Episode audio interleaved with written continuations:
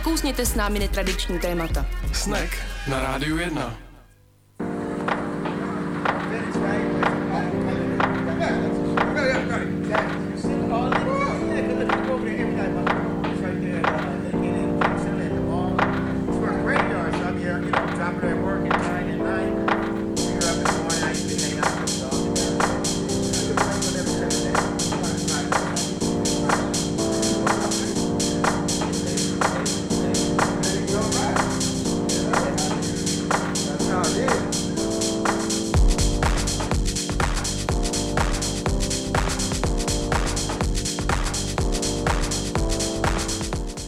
posluchači, pěkný podvečer na frekvenci 919 a na, fik- na frekvenci 975.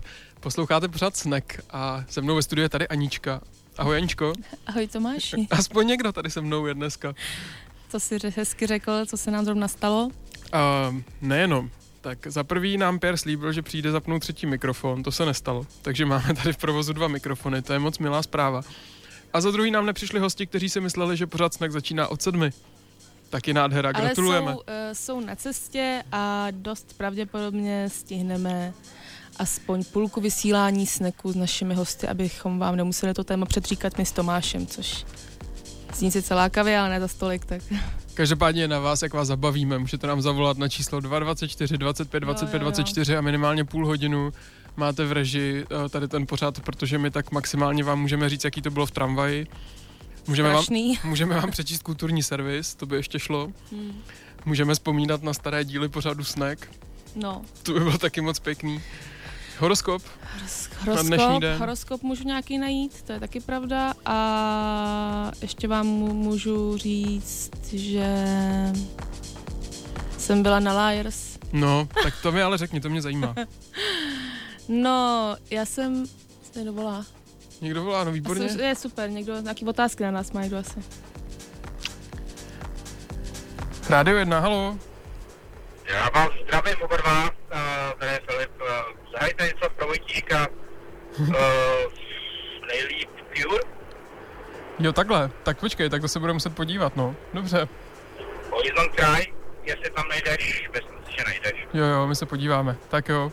Díky. Tak šťastnou cestu, ahoj. Ahoj, ahoj. Tak já měl strach, co budeme dělat a my budeme hrát na přání půl hodinu, evidentně. No, tak to mi zahraješ to despacito konečně třeba i. to tady asi opravdu nebude, to už taky Ale jo, tak jako já to tam klidně najdu, protože stejně ten čas bude muset nějak vyplnit, tak... Um... No tak zpět k těm Liars, no, no. hele Tomáši, já jsem, já se přiznám, já jsem byla vlivem takových nešťastných okolností e, společensky unavená, takže jsem nestihla, nestihli jsme před kapelou Povodí Ohře, kterou si všichni chválili, to Já to nedopovědám, tady tu poutavou historku prostě Ale máš na to půl hodiny, nebuď vůbec nervózní. Rádio jedna, halo. Uh, ahoj, Tereza. Já bych se chtěla zeptat Aničky, když ona teďka zašla dělat tu ezoteriku, jestli třeba ví něco o ažurvédě, anebo jestli by mi mohla říct něco blíž k aromalampám. No, výborně, děkujeme za to. Děkujeme a jdem se na to pustit. tak jo, super, díky. Ahoj. Eh, Takže Aničko, lajer si schovej do kapsy. Jo, a tak to, Maria vůbec. Tohle je zaplacený, že jo? Ty jste někomu napsal. Aromalampy. Tak eh, já mám aromalampy dvě, jednu na svíčku a jeden difuzér. A jsem víc spokojená s difuzérem, protože se nebojím, že uh, bych vyhořela a zase mi to funguje líp. A navíc to funguje i jako světlo, takže to mám místo noční uh, lampičky na nočním stolu. Říká se noční lampička? Noční stolek. A máš to místo, jo, máš to jako noční lampičku, ano. Jo, takže říká se to. Ano. Já, jako je to na nočním stolku, ale teďka jsem nevěděla, že se to říká takhle. No tak prostě takhle. A e, samozřejmě se to musí jako víc čistit, dává se do toho voda a jak to funguje nějak, nějak ultrazvukově. Je to tiché, jenom tak jako malinko bubla, což je docela i hezké na usnutí. A co týče esencí... A samo se to vypne, ne? Že nemusíš čekat? Uh, ano, samo se to vypne. Můžete si nastavit 120 minut, 60, 30 nebo 90. Nemůžu věřit, že to, o tomhle si povídáme ve sneku, ale jo, dobře. Já taky ne, sen se sny se plní prostě. co se týče esencí, tak těch je prostě strašně moc, ale v každé lepší prodejní ezoterikou vám dají nějaký základní uh, katalog s přehledem, co která esence umí. Z začátku dáváte prostě jenom jednu, později si naučíte to mixovat, aby to vonilo a aby se ty účinky vzájemně netlumily. Já tím, že jak už jsem několikrát řekla, to mám na nočním stolečku, tak se koukám hlavně po esencích na dobrý spánek, kde se mi nejvíc osvědčila kombinace levandule a sladkého pomeranče. No tak to bylo úplně vyčerpávající, já to teď budu rychle zapomenout během písničky. A kdyby cokoliv, tak se na mě neváhejte obrátit, protože si příští rok chci dělat aromaterapeutický kurz. Ježiš, uf, už jsem se lek. Eh, s kamarádkou mojí Lenkou Starkovou, kterou zdravím, jestli, jestli nás někdo poslouchá. Tak já Takže myslím, potom, no, potom už úplně, Maria, to vám řeknu úplně všechno. Tohle se furt jsou, bych za, upozornila, to moje laické, jak si představy o aromaterapii, že za tom kurzu jsem i zatím nebyla, ale rozhodně, rozhodně půjdu, no. tak, výborně, já myslím, že se příští rok dostaneme k horoskopům. Teď si zahrajeme novou písničku a hned potom já zkusím vyhrabat to, co si tady někdo přál. Make it rain, girl, make it. 매 주 하는 생각. What if it's just me? 영화 한 편 끝나듯이. As real as it can be.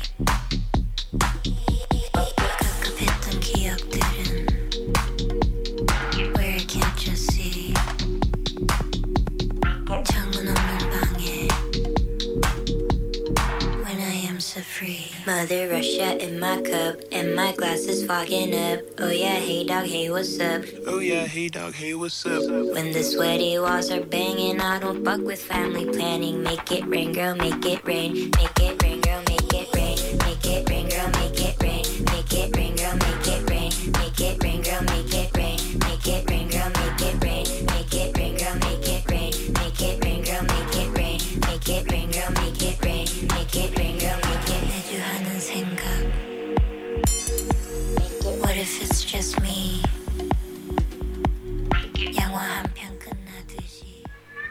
Ono máme posluchače, halo. Uh, ahoj, tady Honza. Ahoj Honzo.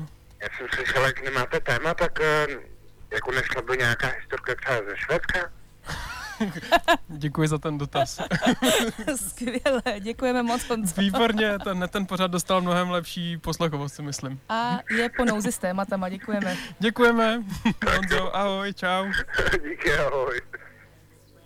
To byl ale krásný dotaz, že jo, Aničko? Tak povědejte. Necháme dohrát tu písničku, já pak něco rychle řeknu o Švédsku. Make it rain, girl, make it rain. Make it rain, girl, make it rain. Make it rain, girl, make it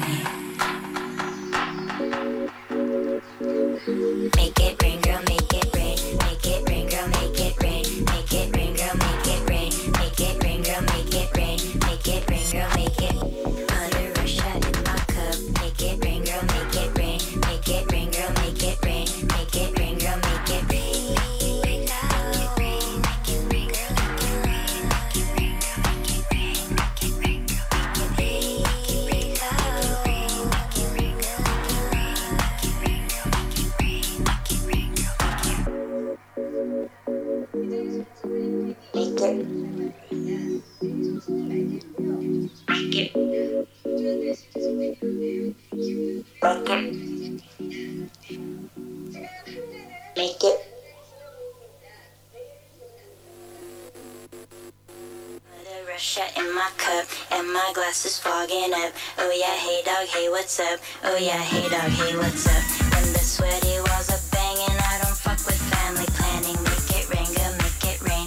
Make it rain, go make it rain. This is bad. Na rádiu jednu posloucháte pořád Snack, který je dneska bez hostů. Zatím. Zatím, Jsou na ale cestě. třeba dorazí. A dobrá, Dorazí. Zpráva, dobrá zpráva je, že Anička našla i uh, CDčko Cure uh, Boys Don't Cry, takže až budeme mít chvíli, tak ho tady možná i nastavíme Ale a splníme i toto přání. chvíli na jiné přání a to je, aby Tomáš řekla něco málo o Švédsku. Přátelé, to je tak hezký dotaz. Opravdu, jako, tak já vám řeknu hlavně zásadní věc. Ve Švédsku začalo sněžit v pondělí. Je toho plný Facebook, je toho plný Instagram, sněží. Jakoby až teď, to znamená, že v Čechách sněžilo dřív než ve Švédsku? Já nevím, v pondělí podle mě ještě nesnažilo v Čechách, ne? Nebo jo? Hmm, jako sně, sněžilo už tady předtím prostě na horách, jo, takže No a protože se blíží Vánoce, tak vám řeknu o takové jedné hezké tradici, která se jmenuje Juleboard a spočívá to v tom, že vždycky uh, firmy anebo i třeba kamarádi si objednají na nějakém netradičním místě společný oběd nebo večeři, uh, slavnostní vánoční stůl a vydají se tam společně, většinou tak stráví celý jeden den a snaží se vybrat takový místa, které jsou netradiční, aby to nebylo jenom dojet autobusem tři zastávky, ale aby třeba museli k moři, sednout do lodi, odjet na nějaký ostrov, tam se společně najedí. v té zimě. v té zimě, protože jim to líbí právě. Nedávají si žádné dárky, jenom prostě se spolu najedí, stráví spolu hezký čas a pak se vrátí zpátky. To se mi líbí.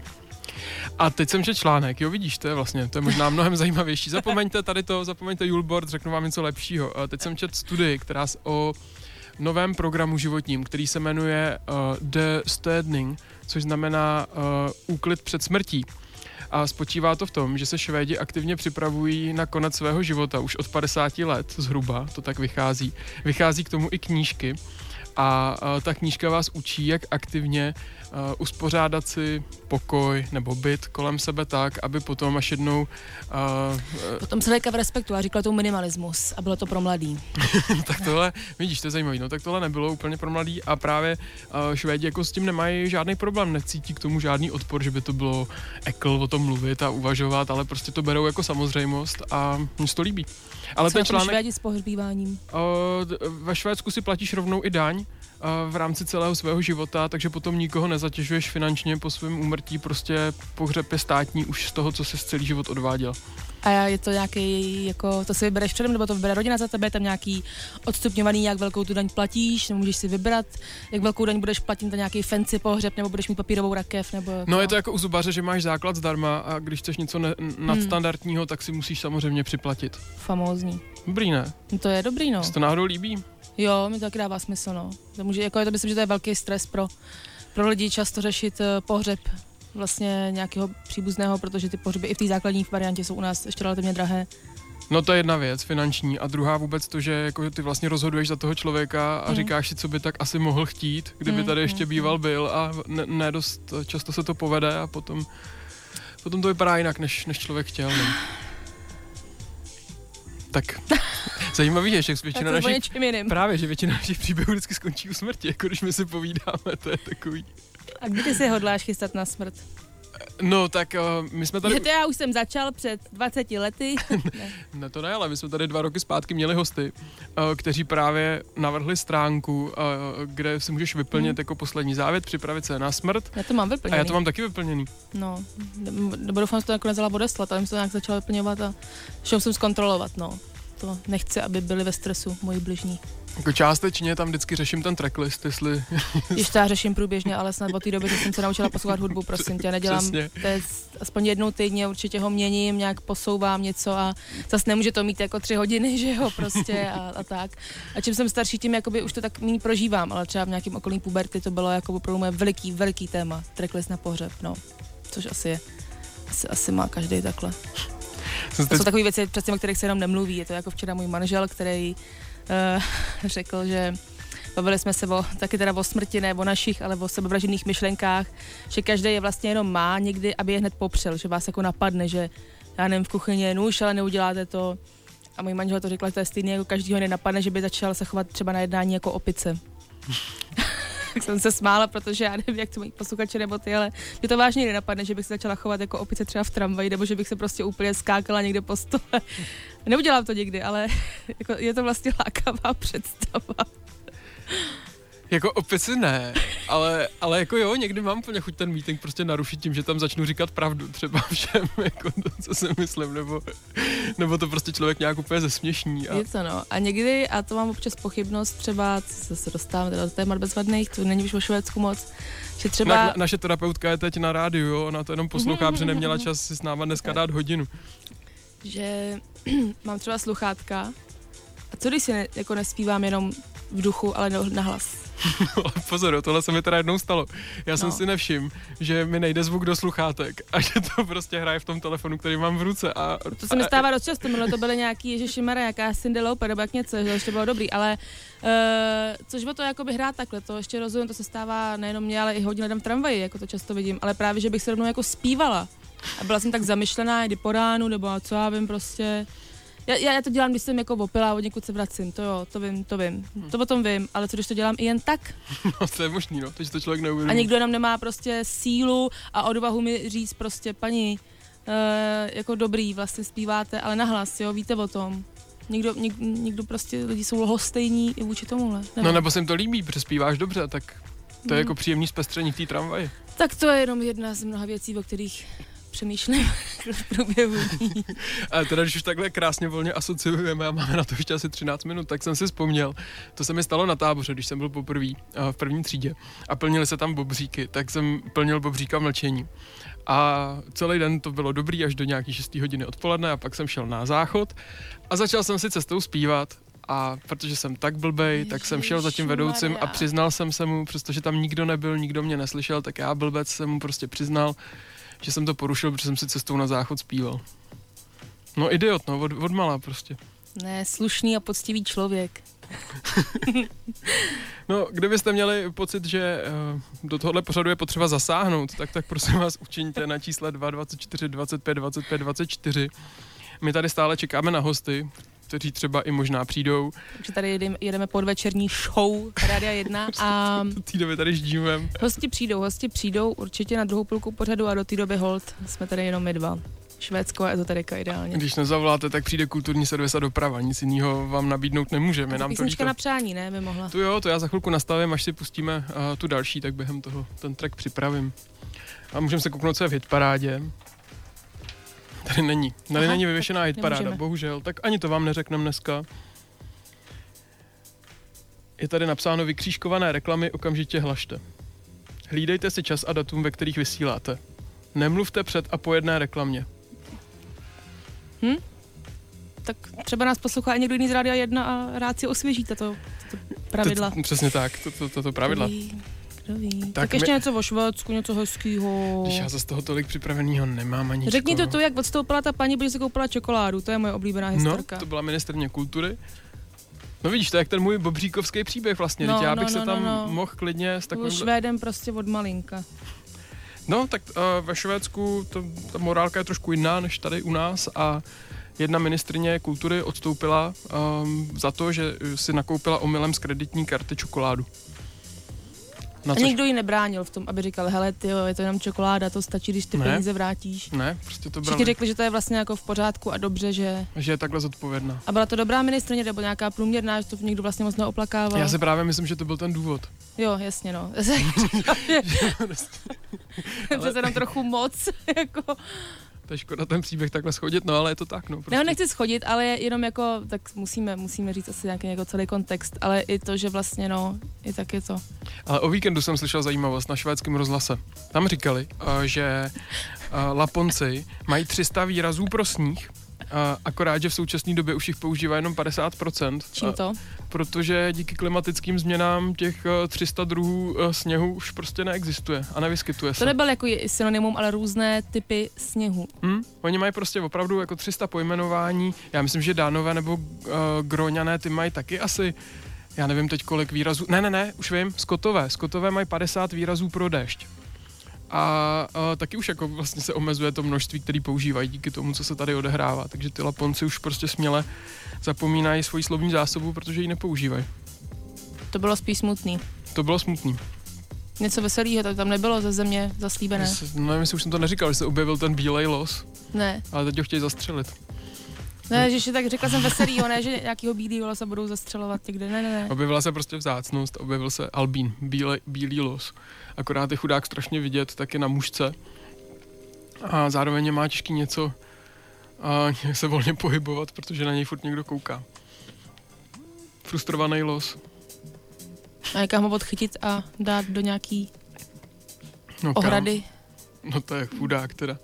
Ale jo, asi, asi budou si muset něco... Chudáka jsem viděla spoustu takhle ohrádek, kde to měli hezký a hezky se tam o ně starali a tak. Asi No. lepší, že by ho zastřelili, ne? Nebo já nevím, já, já, není to moje problematika, tady práva zvířat, ale Tak asi si s ním nějak poradí. Já myslím, že to vyřeší hezky. určitě. Po Švédsku. Dej mu dobrý, dobrou rakev a... a tak. Los. No tak uh, my tady necháme dohrát písničku, pustíme vám potom další novinku a hned po ní a na přání tady furt mám na lístečku napsáno, že jsme měli zahrát Cure, tak to ještě tak učiníme. Pro a Honzu. pro Honzu. A ještě Vojta tam byl v tom příběhu. To byl ten, kdo Honza pro Vojtu nebo Vojta pro Honzu, jedno z Vojta Pro toho. Honzu. Vojta pro Honzu. Ne. Ježiš, já bych to neuměla dělat ten to na přání, evidentně. uh, to je opravdu ranní show. něco, to. něco, Vojta, Boys Don't Cry bude. Jo, tak, se- tak bych to uzavřela, děkujeme. Aby vás to nezmátlo, Silvestr není to, jenom my tady máme takový trošku uh, zapeklitý příběh dneska. 22. listopadu svátek má Cecílie. Hmm, hezký. A my jsme za chvíli zpátky.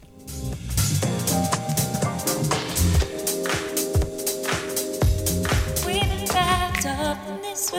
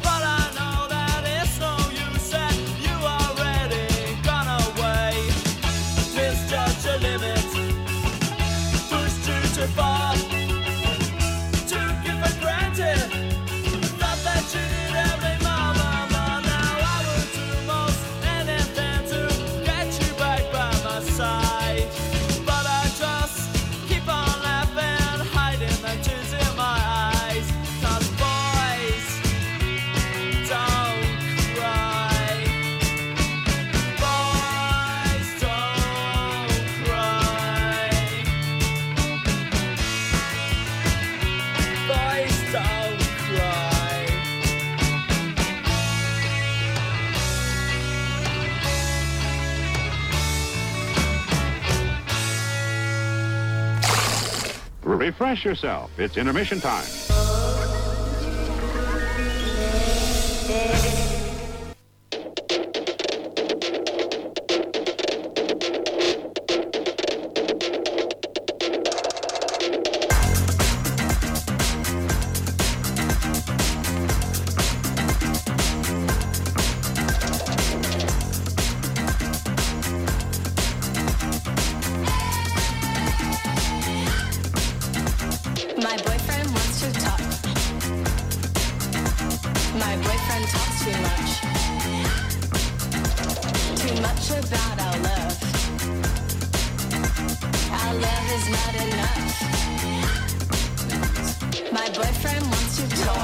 things and we've got to go over a couple things My today. boyfriend talks too much. No, I'm, are, you listening, are you listening to me?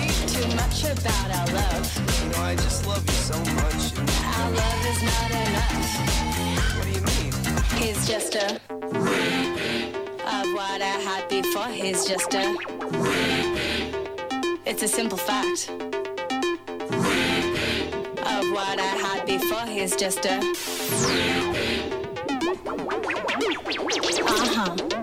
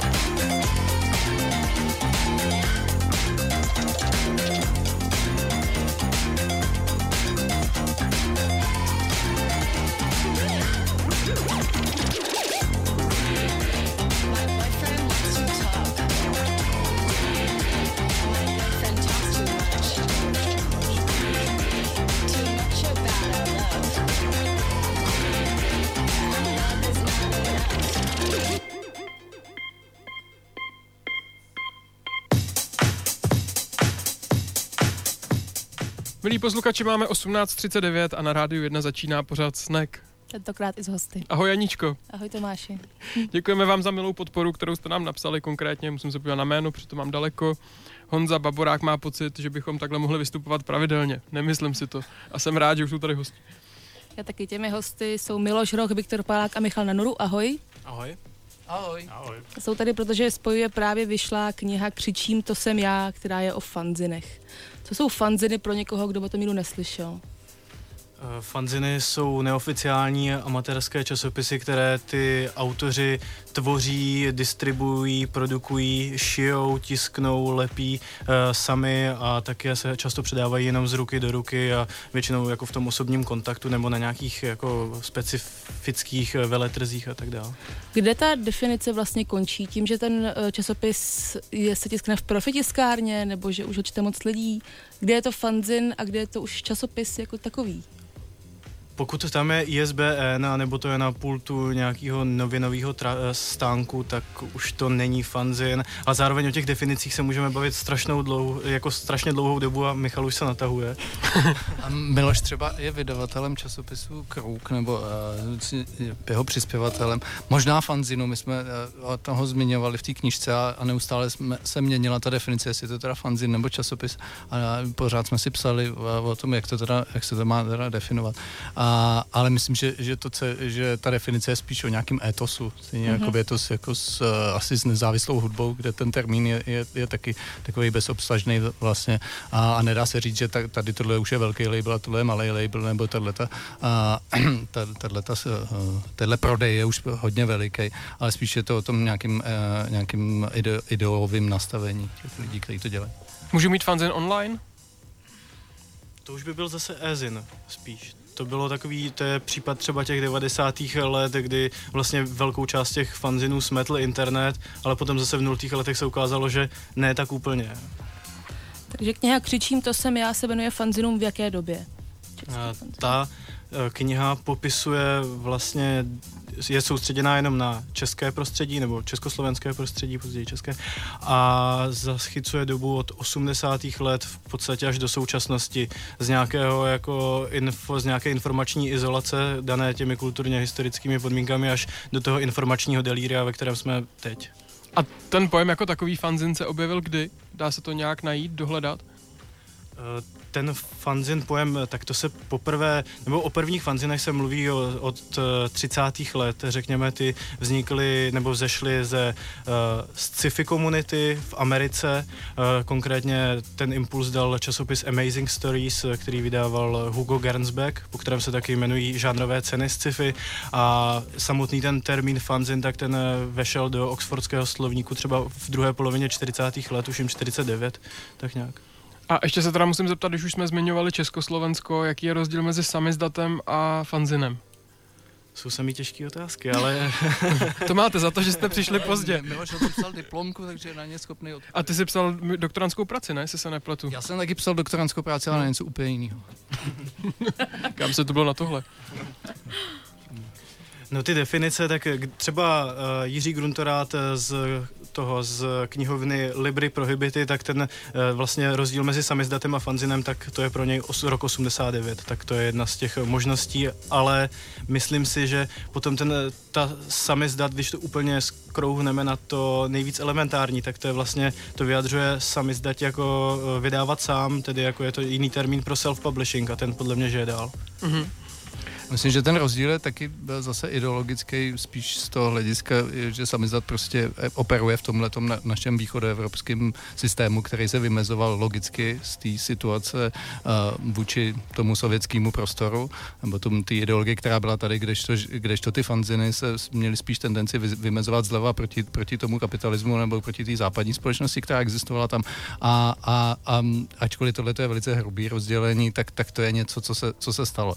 A ty histori- historici, jak se před, doč- jsem se teďka dočetl tady v té uh, předmluvě Milošový, uh, dnešní mají tendenci vní, jakoby vnímat to jako, jako dvě věci, ale ten novější pohled je, je jako chápat to jako vlastně, vlastně to tež, akorát, uh, ten, akorát se změnilo to, vůči čemu dnes, dneska ty fanzinoví tvůrci bojují.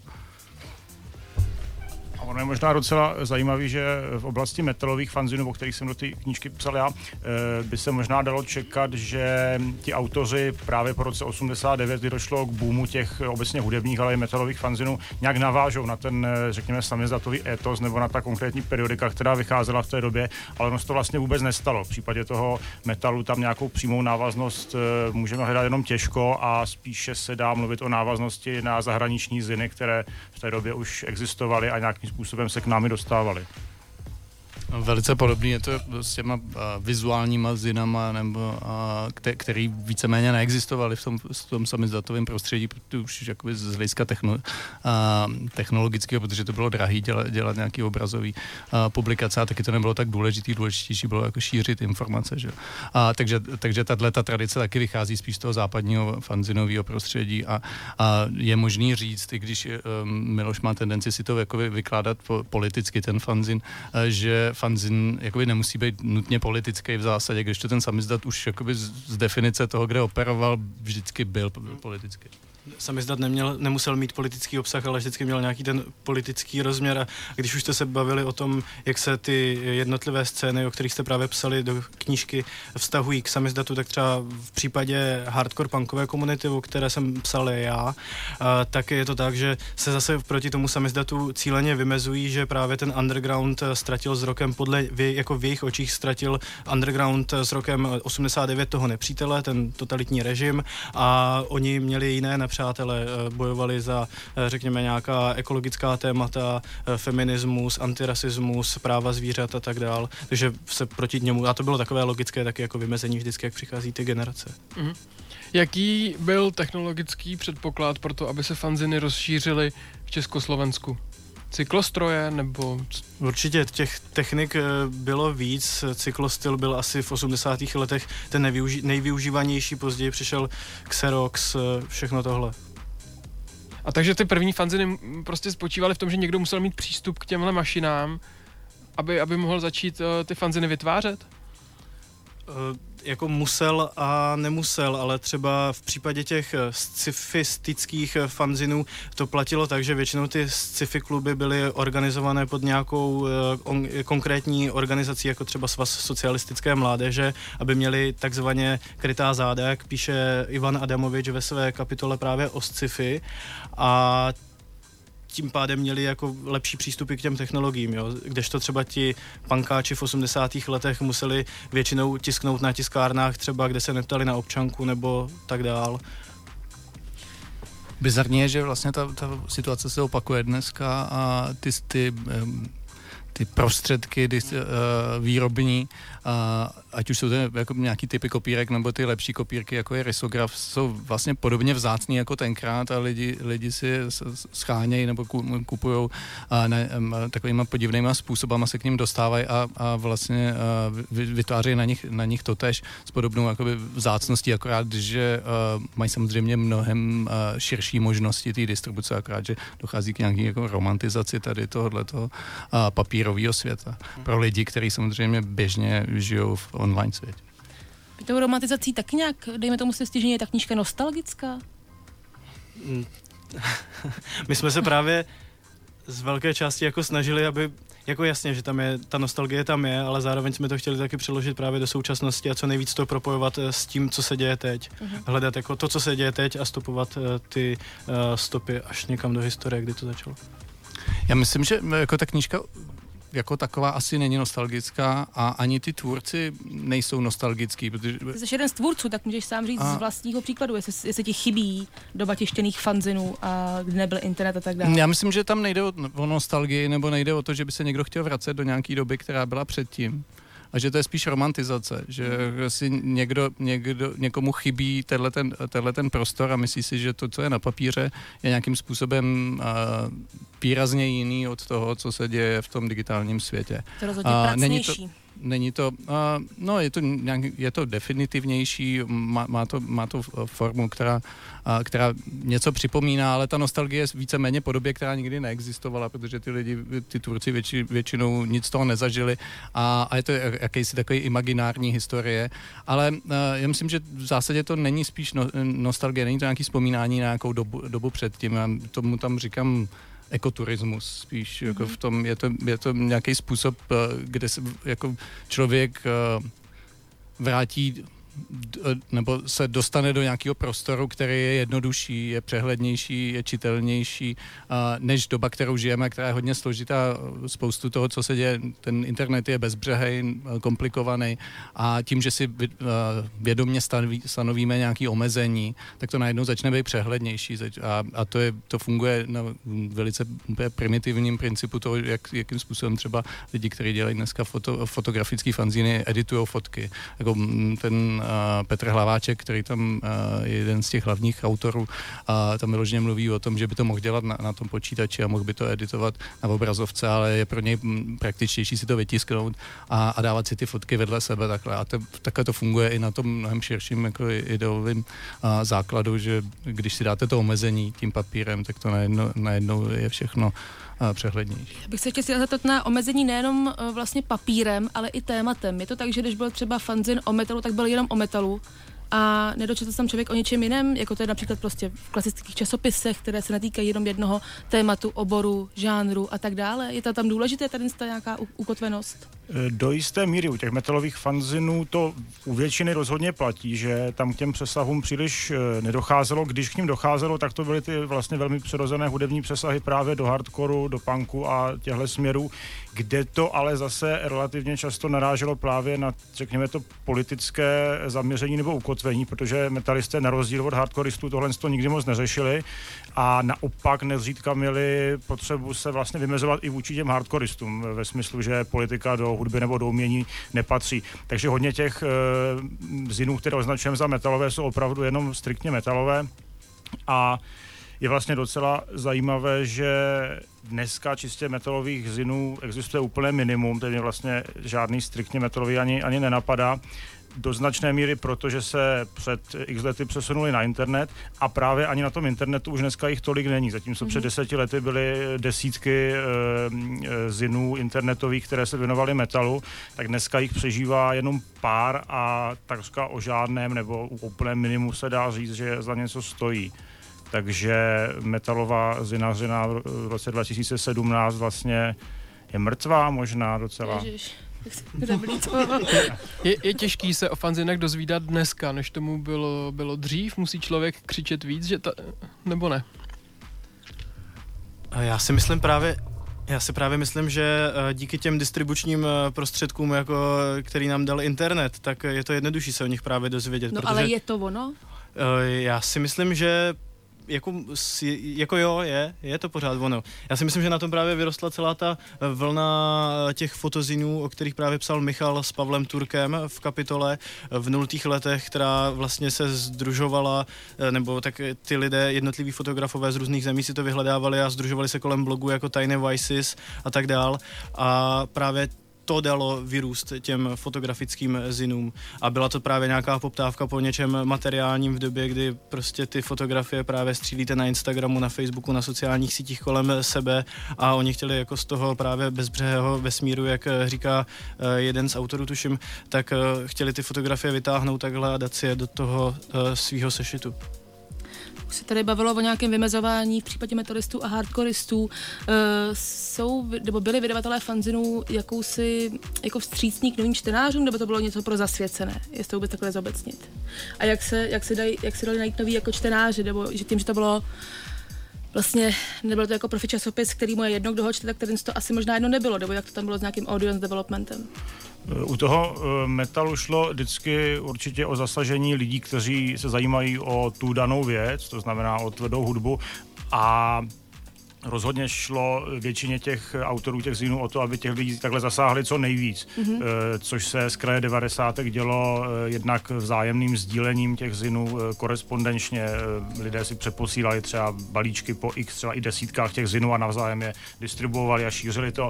Objevovali se na koncertech, kde se, kde se ty ziny prodávaly a vždycky šlo vlastně o zásah toho potenciálně čtenáře právě skrze to téma, skrze tu sounáležitost, příslušnost k té hudební komunitě, zájem o tu scénu a tak. Takže tam nebyl předpoklad, že někdo už se musí trošku aspoň základně orientovat na metalové scéně, aby tomu porozuměl. Spíš bych řekl, že tam šlo o to natchnout nové lidi pro Jo. tu věc. Eh, Ta, ta prvotní spojka tam nějaká být musela, člověk se musel identifikovat s tím, co vidí na obálce, ale když eh, jednou přijde na metalový koncert, tak se dá předpokládat, že ho bude zajímat i tohle, co tam může dostat výjima té hudby.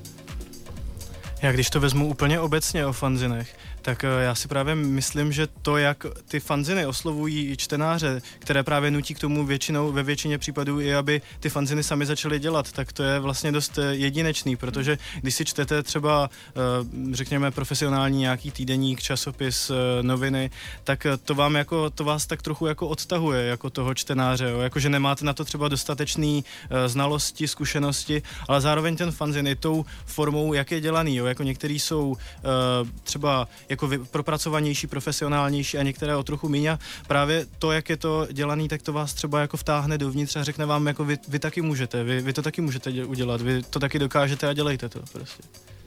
Tam jakoby u toho fanzinu podobně jako u té nezávislé hudby zase, jako ta vzdálenost mezi, mezi tím publikem pod pódiem a tím, těma na pódiu je, je minimální, nebo snaha, je snaha ji minimalizovat na rozdíl od těch velkých koncertů, kde je ta, ten velký prostor pro, pro novináře mezi tím.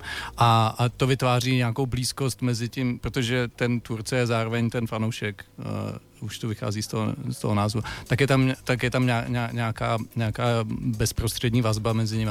Ale já myslím, že zároveň to znamená i to, že tím, že to jsou eh, média pro ty komunity vlastní, tak ty komunity taky si vytvářejí svůj vlastní jazyk, který, eh, který je dost nesrozumitelný pro ty, pro ty lidi kolem. A eh, je to způsob, jak si posilovat ty komunitní vazby a, a stavět nějakou jasnou hranici mezi tím, tohle to jsme my a to je, to je náš jako kmen, když to řeknu a takhle, když bych Já už jsem slyšela, tohle jak to nechtěl, jsou ty časopisové nechtěl, kmeny. nechtěl použít tohle slovo tady, ale ujelo mi to. A, a, a tam to, to už je jakoby nějaká většinová společnost, která je, která je někde jinde a, a se kterou my, jako, vůči který se chceme vymezit. Když se kompletně podíváme na ty fanziny, eh, které se vám podařilo schromáždit do knížky, eh, existuje na první pohled, když se podívám na titulku, nějaký motiv nebo technika, jak zaujmout, eh, jak zaujmout čtenáře, anebo to tak důležité nebylo, protože prostě už se předpokládalo, že si do ruky bere ten fanzin někdo, kdo už o tom někdy slyšel. Jsou tam nějaký prvky, jako když lákáte obálkou u běžných médií, anebo zase tak významný to není. Mě tam musím říct zaujaly některé názvy, jako to, to určitě, jako hovězí plátek, bažina a podobný, to je hodně dobrý, ale... Hovězí plátek, to je taky můj oblíbený časopis. Byť jsem ho nikdy neměl v ruce, ale dělal ho právě Michal eh, s Pavlem Turkem kdysi To dávno. byl, myslím, nějaký časopis na Gimplu, ne, jestli se nepletu. Neratovice měl nik něco takového, tam myslím je. Byl to gymnaziální časopis, no, to jsem právě vím. no, uh, no, doufám, že mě ho někdy ukážeš. Ještě. To si schovávám až, až na svůj životopis. No, i když to vezmeme úplně obecně, co se těch fanzinů týče, tak oni se právě snaží spíš těm eh, strategiím těch mainstreamových médií trochu vyhýbat, ale ne tak úplně, jo. Když to vezmeme a zároveň každá z těch komunit, eh, která je zahrnutá v té knížce, tak eh, se k tomu staví úplně jinak. Třeba, dejme tomu úplně od začátku, tak eh, první, jeden z těch, eh, co je označovaný jako první fanzin u nás v Československu, fanzin Viloidus, který vznikl, vzešel z matematicko-fyzikální fakulty někdy na začátku 80. let, také měl titul krásný, propracovaný titulky od Kai Sautka a další ty fanziny měly třeba další svoje ilustrátory jako Teodora Rotrekla a tak dál. A myslím si třeba u těch hardkorových, tak to tam tohle vůbec jako neplatí, ale zároveň trošičku chtějí samozřejmě zaujmout. Já, jako ta, je těžký odpovědět, je to kus od kusu. Já myslím, že to je daný už jenom tím, že to dělali amatéři a ty měli nějakou představu o tom, co funguje a co nefunguje a, a samozřejmě se snažili používat nějaký, nějaký techniky, eh, který, který bychom považovali dneska za standardní jako v tom mediálním světě, ale, ale zároveň neměli moc představu o tom, jak se to dělá, takže určitě se snažili zaujmout obálkou, ale, ale třeba někoho jiného, než, než se snaží zaujmout nějaký mainstreamový časopis. U toho metalu vlastně ti autoři, dá se říct, docela často kopírovali tu strategii těch běžných časopisů v tom, že se tam objevovaly jako lákadlo nějaké známé kapely, potažmo loga nebo názvy jména těch kapel, a nebo potom ruku v ruce s tím žánrem nějaké eh, makabrózní, pekelné, krvavé motivy, které šly zase eh, ruku v ruce s těmi bizarními a velmi přitažlivými názvy. A tak nějaký metalový ještě řekněme. Riff Raff. eh, což je, což je časopis, který, nebo Zin teda, který eh, ukončil, pokud se nepletu, ano, ukončil svoje působení tím, že vydal speciální erotickou edici a, a tím zahynul dobrovolně. A taky se na titulní straně, jak právě mluvil Viktor o těch strategiích, tak se tam vlastně objevily třeba kabáti v první polovině 90. let, co si Mm, pamatuju mm, tu titulku. A hrozně zajímavý ještě, když jsme teda u toho, jak se snažili zaujmout eh, ty fanzinoví tvůrci, autory, eh, čtenáře, tak eh, v tom jednom fanzinu Pájo, tak se objevilo taky undergroundové Pexeso.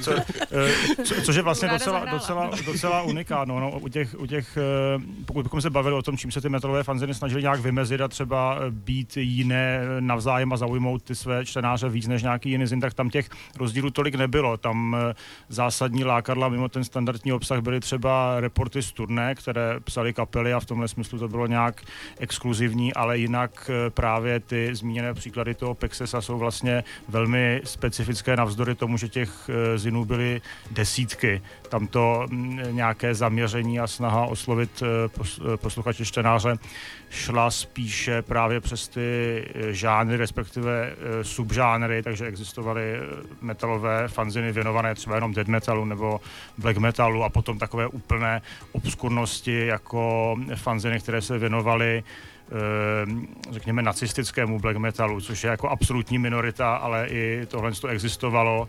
Eh, Patří to k úplnému dnu těch zinů, nejenom tedy skrz to, skrz to zaměření, ale i skrz zpracování a eh, jedná se o naprostou eh, minoritu, kde vycházely v podstatě maximálně desítky kusů a časopisy, nebo ty ziny teda zahynuly většinou po pár číslech. Když jsme si fanziny definovali, patří uh, k jedním charakteristikám bezplatnost, anebo to tak není a fanziny byly některé i spoplatněné? Eh, Většinou ty fanziny samozřejmě, že to byla nějaká minimální částka, tam eh, vždycky byla. Zároveň je to taky kus od kusu třeba něco jiného, to je u těch fotozinů ještě, o čemž bude jistě Michal za chvilku mluvit. A uh, myslím si, že to byla vždycky nějaká minimální částka, která pokryje jenom ty náklady většinou, jo. Protože jednou z těch definic toho fanzinu, tak jak ji známe z druhé poloviny 90. let od Stevena Dankomba, je, že ty fanziny jsou jako nekomerční časopisy, že to neděláte pro peníze, ale proto, že jste nějak úplně bytostně fascinovaní něčím, nějakým tématem nebo frustrovaní z něčeho. Ta frustrace může být třeba z toho také, eh, že eh, z postavení žen ve společnosti, protože docela dost výraznou kapitolou v té knižce je kapitola o feministických, potažmo Riot Girl fanzinech, kterou psala Jitka Kolářová, která právě vydávala jeden z nejvýznamnějších eh, těch feministických eh, zinů u nás, eh, který se jmenoval Bloody Mary. Eh, Stalo se Počkej, někdy... my jsme teď měli přemlouvat Michala, aby řekl ty fotoziny. Jo, tak Michale, prosím, povězte něco. Já nevím. A Jak to bylo? Tam, tam spíš jde o to, že, že tím, jak, jak šel čas, a, tak ta, ta ro, role a, zinů, a, nebo já už tomu říkám právě ziny, čímž si nějak odděluju tu, tu fanouškovskou část té věci a, a posouvám to do, do současné situace, kde, kde ten zin už není jakoby tou, tou defaultní nebo nutnou formou komunikace, protože existuje spousta mnohem efektivnějších způsobů komunikace, ale lidi se k tomu uchylují jako k určitému a, obrazovému žánru v, tomhle případě a, těch, těch vizuálních a, zinů. A tam to často hraje spíš a, roli toho, že se někdo chce nějakým způsobem a, definovat jako na té scéně nebo na tom trhu, i třeba uměleckým nebo, nebo fotografickým, chce se postavit do, nějakého, a, do nějaký situace a, a, a proto vydá zin a tím víceméně pokrývá nějaký další, další kanál mediální. Takže, takže vydává zin, má svůj Instagram, má, má, svů, má svoje webové stránky, má svůj LinkedIn profil a má svůj galerii, která ho zastupuje a tímhle tím způsobem jako pokrývá různý, různý publika, což je dneska vlastně nezbytný. Takže ten, a, takže ten zin se stává jenom jedním, jedním způsobem, který třeba může být předvojem něčeho, co, co, a, co potom má svůj oficiálnější podobu třeba v podobě knížky, která je vydaná úplně standardně u většího vydavatelství. Ale pak teda ta eh, frekvence je asi jenom jednorázová, nebo není, nepracuje se s tím asi tak, jako byl původní záměr těch fanzinů. No, to je u, u těch eh, obrazových, obrazových eh, publikací je, je to, hm, já to tam píšu to, že to vlastně nejsou časopisy, a už jsou to knížky, protože jsou to jednorázové publikace, které nemají vlastně žádnou periodicitu, protože pro- jsou to spíš, buď jsou to edice, v tom jakoby nakladatelském slova smyslu, který vydává jeden člověk a, a mají třeba nějaký společný formát nebo, nebo zaměření, a, zájem toho, toho, toho malého vydavatelství a klidně můžou mít i stejnou grafickou úpravu, ale ta je většinou u těch fotozinů minimální. A, a nebo to vydávají sami ty autoři a ty vydávají vlastně mm, a, vždycky jedno, jednotlivou knihu na, na, na, na to téma. A, takže tam vlastně se ztrácejí většina těch rysů časopisů jako nějakého periodika, který se zabývá aktuálním děním a je vlastně roztříštěný, a, ať co se týče autorů, jako přispěvatelů i, i témat. Co bylo hlavní motivací pro uh, autory uh, Zinu? Bylo to, aby další lidé uh, pracovali s tím daným uh, Zinem? Byla to snaha o nějakou, možná je to jakoby absurdní, ale o profesionalizaci, že by někdo nabídnul, hele, tady ten časák, super, pojďte ho dělat jako pod náma tady, nebo to byli čtenáři, nebo co to bylo? No, já si myslím, že ve většině případů to bylo uh, touha nějak tužit, eh, tmelit uh, a kultivovat jako tu svoji Partu. komunitu a partu k- taky klidně, protože spousta těch uh, fanzinů měla taky ryze lokální, lokální charakter a my, my je vlastně jako třeba nemáme dost jako vlastně dobrou možnost je zdokumentovat, najít a tak dále, jo. Takže jako i to, jako tmelit partu, to je jedna z těch věcí, kultivovat téma. V 80. letech, když nějaké překlady třeba z angličtiny nebo ruštiny nemohly vyjít u nás, nebo nevycházely jednoduše, tak eh, ty autoři ty povídky překládali sami a uh, publikovali je na stránkách svého fanzinu. Takže, takže tohle si myslím, že je eh, ta, ten význam těch eh, fanzinů. A nebo také se prezentovat jako umělec, jak říkal právě Michal. Ve většině je to, je to jenom prost, prostý fakt, že ten hlas, který cítíte, že, že by měl být někde slyšet, že byste si třeba chtěli sami číst, tak není zastoupený v tom v té mediální nabídce, kterou máte. A to může být z důvodu, že jste politicky eh, někde v nějaké minoritě, eh, ať už jste uh, nacistický fanoušek black metalu, nebo fanoušek nacistického black metalu, nebo co to bylo, a nebo, nebo hardkorista, nebo jste třeba jenom příliš mladý na to, aby, vás, aby vám kdokoliv dal šanci v nějakém, v nějakém časopise, nebo vás vůbec nezná, takže to může být proto, že, že prostě vám je 16 a chcete psát do úplně standardního časopisu, ale a nikdo vám tu šanci nedá, tak si to začnete vydávat, vydávat sám. A o tom mluvil taky třeba Ivan Adamovič, když jsme se o tom bavili, tak eh, že vlastně ty fanziny pro něj byly jakýmsi novinářským výučákem, že tam se vlastně naučil psát, že tam eh, získal také, nebo že mu někdo dal odvahu, eh, aby prostě mohl psát a naučil se to v podstatě a naučil se víc než v nějakých redakcích potom. Je to, jak to říkal.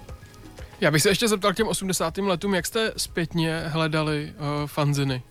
Já pokud se nepletu, tak vím, že na Filozofické fakultě na Univerzitě Karlově je, je vlastně nějaký institut nebo ústav, nebo jak se to má říkat, který uh, sleduje subkultury. To je eh, Český a slovenský archiv subkultur, který momentálně eh, provádí katalogizaci českých eh, a slovenských eh, fanzinů. Ten odvádí skvělou práci, ale my jsme, eh, konzultovali jsme něco, ale většinu jsme měli ze vlastních zdrojů. Já jsem třeba, já píšu, nebo napsal jsem diplomku o hardcore punkových zinech a ještě ji nějak rozvádím, takže se mám docela spoustu zdrojů, co se týče téhle scény. Uh, Viktor měl dobrý zdroj Ladislava Olivu, takového nejvytrvalejšího fanzinového tvůrce a nadšence u nás. A třeba Ivan Adamovič, tak ten má eh, celý sklep pokrytý z sci-fi fanziny a dokáže takhle vytáhnout z rukávu fanzin, který se vydával třeba v 84. v Třebíči v, mě, v mém rodném městě a dokáže to vytáhnout třeba za 15 sekund, takže on to má ještě všechno v hlavě navíc. Takže nemáme vyhazovat. To rozhodně ne. Nic. A ty jsi něco, Aničko, ptal, psala teda na Gimplu, když to tady já zmiňuješ, no? na Gimplu? Já jsem, uh, šmara to spíš asi tak na základce, asi. to je takový krok napřed, ale eh, ne, já vím, že jsem si, ale to bylo spíš z lenosti, když jsem něco psala, třeba my jsme měli za úkol udělat literární slovník a měli jsme dodat ukázky a mně přišlo snažší si to celý jako napsat sama, než být u knížek Jsi vlastně. napsala jo. literární slovník? No jo, s těma, jako ne ten slovník, to jsem se ty definice jde obštahla, ale ty ukázky, protože nerada cituju. A na, to je tak jako před celým životem. Já jsem Takže si tam byl jako žánr román a ty si k tomu napsala ukázku románu. na, které, na kterou nikdo nic nenapsal, abych nemusela citovat, protože nerada cituju hrozně. Strašně nerada, takže jsem si našla něco, o čem ne, nešlo citovat prostě. Jsem byla průkopnice v tématu divadelních barů a kaváren. To skvělé dílo je k dispozici online, když tak, mu budu pošlu link. Já se chci ještě zeptat, jestli platí u fanzinů z mého pohledu, je to nějaký, že čím víc nedokonalostí, tím větší autenticita? Nebo jsou i nějaký opravdu jako vlastně vytuněný fanziny, který si dokázali udržet tu autentickou část? Já se snažím tohle tvrdit, no. Hovězí plát, Hovězí to je plátek jako určitě. ne, ten právě, ten, ten byl zaprodaný už od začátku, to bylo, to bylo jenom volání, jako kup, kupte nás, což se nám nakonec podařilo, takže... Kdo vás koupil? A, takže živel. A, takže, takže to, to bylo vyloženě- to, to byl jenom pitch. Ale a, obecně se to teďka zaměňuje, no. Ten styl, ta, jakoby ten, ta, to, co bylo dřív z nouzecností, se dneska stává stylem a stává se to jakoby nějakou značkou té autenticity, která tam vlastně už není, no. A, a je to do velké míry důvod, proč spousta těch zinů vypadá tak, jak, nebo že jich je tolik, který vypadají úplně stejně. A když pak jedete na nějaký, nějakou větší akci tohoto toho typu, jako New York Art Book Fair, tak uh, to, to je, to je uh, bývalá škola, obrovská plná uh, 40 tisíc lidí, kde, kde jsou je 250 třeba stánků a, a ty mají vyloženě ten dvorek třeba, který je tam také věnovaný jenom fanzinům a, a, a to je plný víceméně zaměnitelný, zaměnitelný produkce, která, která si přesně hraje na tuhle tu autenticitu skrze používání prostředky, jako, jako, je, jako je kopírka nebo tak. Ono je to i perfektně vidět teda na obálce té knížky, která, a- Dělá, že je která, která dělá jako, že je na kopírce, ale zároveň má parciální lak na tom ošoupaným, co je, co je tak to myslím, že je skvělý, skvělý, skvělý vyjádření té si- situace. Jako, že, že to tak jako, došel nám toner, ale zároveň na tom máme jako tady drahý parciální lak. A prodáváte ji za výrobní cenu. Já jsem, tohle není DIY tohleto, takže to my nevydáváme. To má na starosti Page 5 eh, nakladatelství. Ale já bych se ještě vrátil k té profesionalitě. Tak eh, právě, právě tady tohle, to, že to je děláno jako v nějakém nedůstojném eh, spěchu a že jsou to zprávy z prvních liní, jak to fanziny popisoval v 70. letech Dick Hebditch, tak to byl nějaký poznávací znak těch fanzinů, ale právě, jak říkal Michal, tak se to vyvíjelo. A třeba i ten nejvýznamnější hardkorový zin, který u nás vycházel Hluboká orba, který dělal Filip Fuchs až do minulého roku, tak, eh, tak ten vlastně měl ty znaky toho profes, té profesionality. To byl vlastně dost dobře dělaný časák, eh, který měl 200 stránek, měl svoji vlastní estetiku, byly tam takový, takový jako slitý sloupce textu a bylo toho tam strašně moc, bylo pozna, jako na tom znát, že to psali vyloženě grafomani, ale, ale, ale bylo to do jistý míry fakt hrozně profesionální záležitost.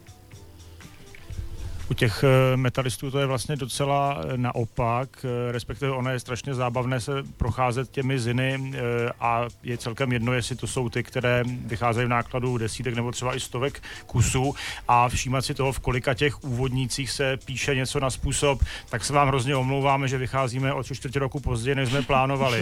Kdo by to neznal? nebo, nebo, nebo, nebo, něco, nebo něco na způsob omlouváme se, kolik chyb najdete na příštích stránkách. Že oni to vlastně pouštěli ven i s vědomím toho, že tam je strašně, strašně nedostatků a o nějaký profesionální výzor, řekněme se, některé ty ziny snažili a takřka po každé platí to, že pokud ten zin dobře vypadá, tak je slušný, řekněme, i po slohové nebo obsahové stránce, protože ve chvíli, kdy si někdo dával záležet na grafické stránce toho zinu, tak eh, skoro, skoro výhradně, nebo skoro po každé platí, platí i to, že ten obsah taky za něco stojí a naopak. Ty nejhorší ziny na které se rozhodně dá vztáhnout nějaké měřítko autenticity, mají tu hodnotu po těch letech hlavně jako nějaké eh, svědectví o tom autorovi, ale tam to zhruba většinou končí. Jako moje bakalářka, no. Já se teda obávám, že už někde nervózně překva- přešlapuje Josef Sedloň, proč mu ještě nehraje CD nonstop, tak eh, já musím jenom vysvětlit, že my jsme začali vysílat mnohem později, tak jsme si tady dovolili trochu přetáhnout. Pojďme prosím nakonec si teda schrnout ještě něco ke knížce, kde vyšla, kdy vyšla, jak vypadá, eh, kde si ji můžu koupit, jestli má nějaký web. Eh, Tak eh, knížka vyšla u pražského nakladatelství Page 5. Eh, Můžete si ji tam koupit klidně hned, třeba spíš ale zítra. A jinak bych nevím, jak bych ji ještě prezentoval. No, Myslím je docela myslím, důležitý, že je česko-anglická, že ji můžete směle dát i jako dárek vašemu kamarádovi, který mluví anglicky. Jo, to je pravda, to jsem zapomněl. Eh, je to kvůli tomu, že vlastně ty fanziny třeba mimo to angloamerický prostředí nejsou úplně tak dobře zdokumentovaný, tak my jsme chtěli vykopnout nějakou zprávu první ven o té český, eh, československý zinové scéně, takže je i v angličtině a je tam spousta ilustrací, spousta naskenovaných eh, obálek a taky podle mě hlavně spousta dobrých textů, o který se postarali autoři kapitol. No, eh, to už bohužel nestihnem, ale mimochodem ty tam máš teda úvod se skvělým názvem Zkoušel se někdy hodit mentos do vody a to, to mě zaujalo. koli asi ne. do koli, pardon, do koli, do koli. To by neudělalo ten efekt ve vodě. Znáš to, Tomáši, bo já to musím... pr- No jasně, přesně- že jo, a kinder vajíčko znám taky. S kypřícím práškem. Ale jako, t- víš to kouzlo, jako co se stane, když hodíš mentos No, do... vím, co jo? se stane, no. Já jenom musím kontrolovat. To je fakt protože krásný, my tady řešíme máš- čas a teď si budeme povídat nakonec o Já tě musím kontrolovat v tomhle. Víme, že ty. No to právě říkal jeden z těch eh, fotografů a autorů fotozinů, právě eh, jak ho inspiroval ten internet a ty internetové blogy z fotoziny, že to prostě chtěl vyzkoušet, jako koukal se jenom na, na YouTube nebo si to vyzkoušel sám a on si to vyzkoušel a byl v tom jeden z nejlepších eh, a ty fanziny mají doteď eh, podle mě dost velkou hodnotu. Petr Hlaváček, skvělý fotograf. Máte stránku? Můžu si, něco, můžu si něco najít online někde? Eh, Na stránkách Page 5 eh, se to dá dohledat všechno. Tak my moc děkujeme za to, že jste vůbec dorazili. Uh, už jsme se báli, že tu budeme vysílat ranní show uh, d- celou hodinu, naštěstí to tak nedopadlo. My Děkujeme. moc krát děkujeme za pozvání. Něco vyjde o tři čtvrtě roku později a někdo dorazí o 40 minut později. Pouhých. Vidíš to, že tam měřítko Nic se opravdu... nestalo. v pohodě úplně. Tak my budeme doufat, že příští týden eh, se to trošku zlepší. Zase tady budeme o čestě, vy to můžete zkontrolovat, A jak to bude dopadne. to na téma patologie na... Teda patologie, psychopatologie, jsem chtěla říct, psychopati na pracovním prostředí. Ano, takže druhý díl toho dnešního Navazujeme. vysílání. Mějte se hezky a tenhle díl najdete večer na našem podcastu. A Josefe, promiň.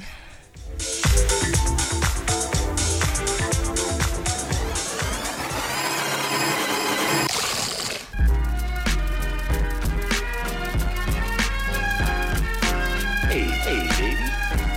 I need her anyway. Snack. Svačina pro váš metabolismus se podává každou středu od 6 na 919 FM.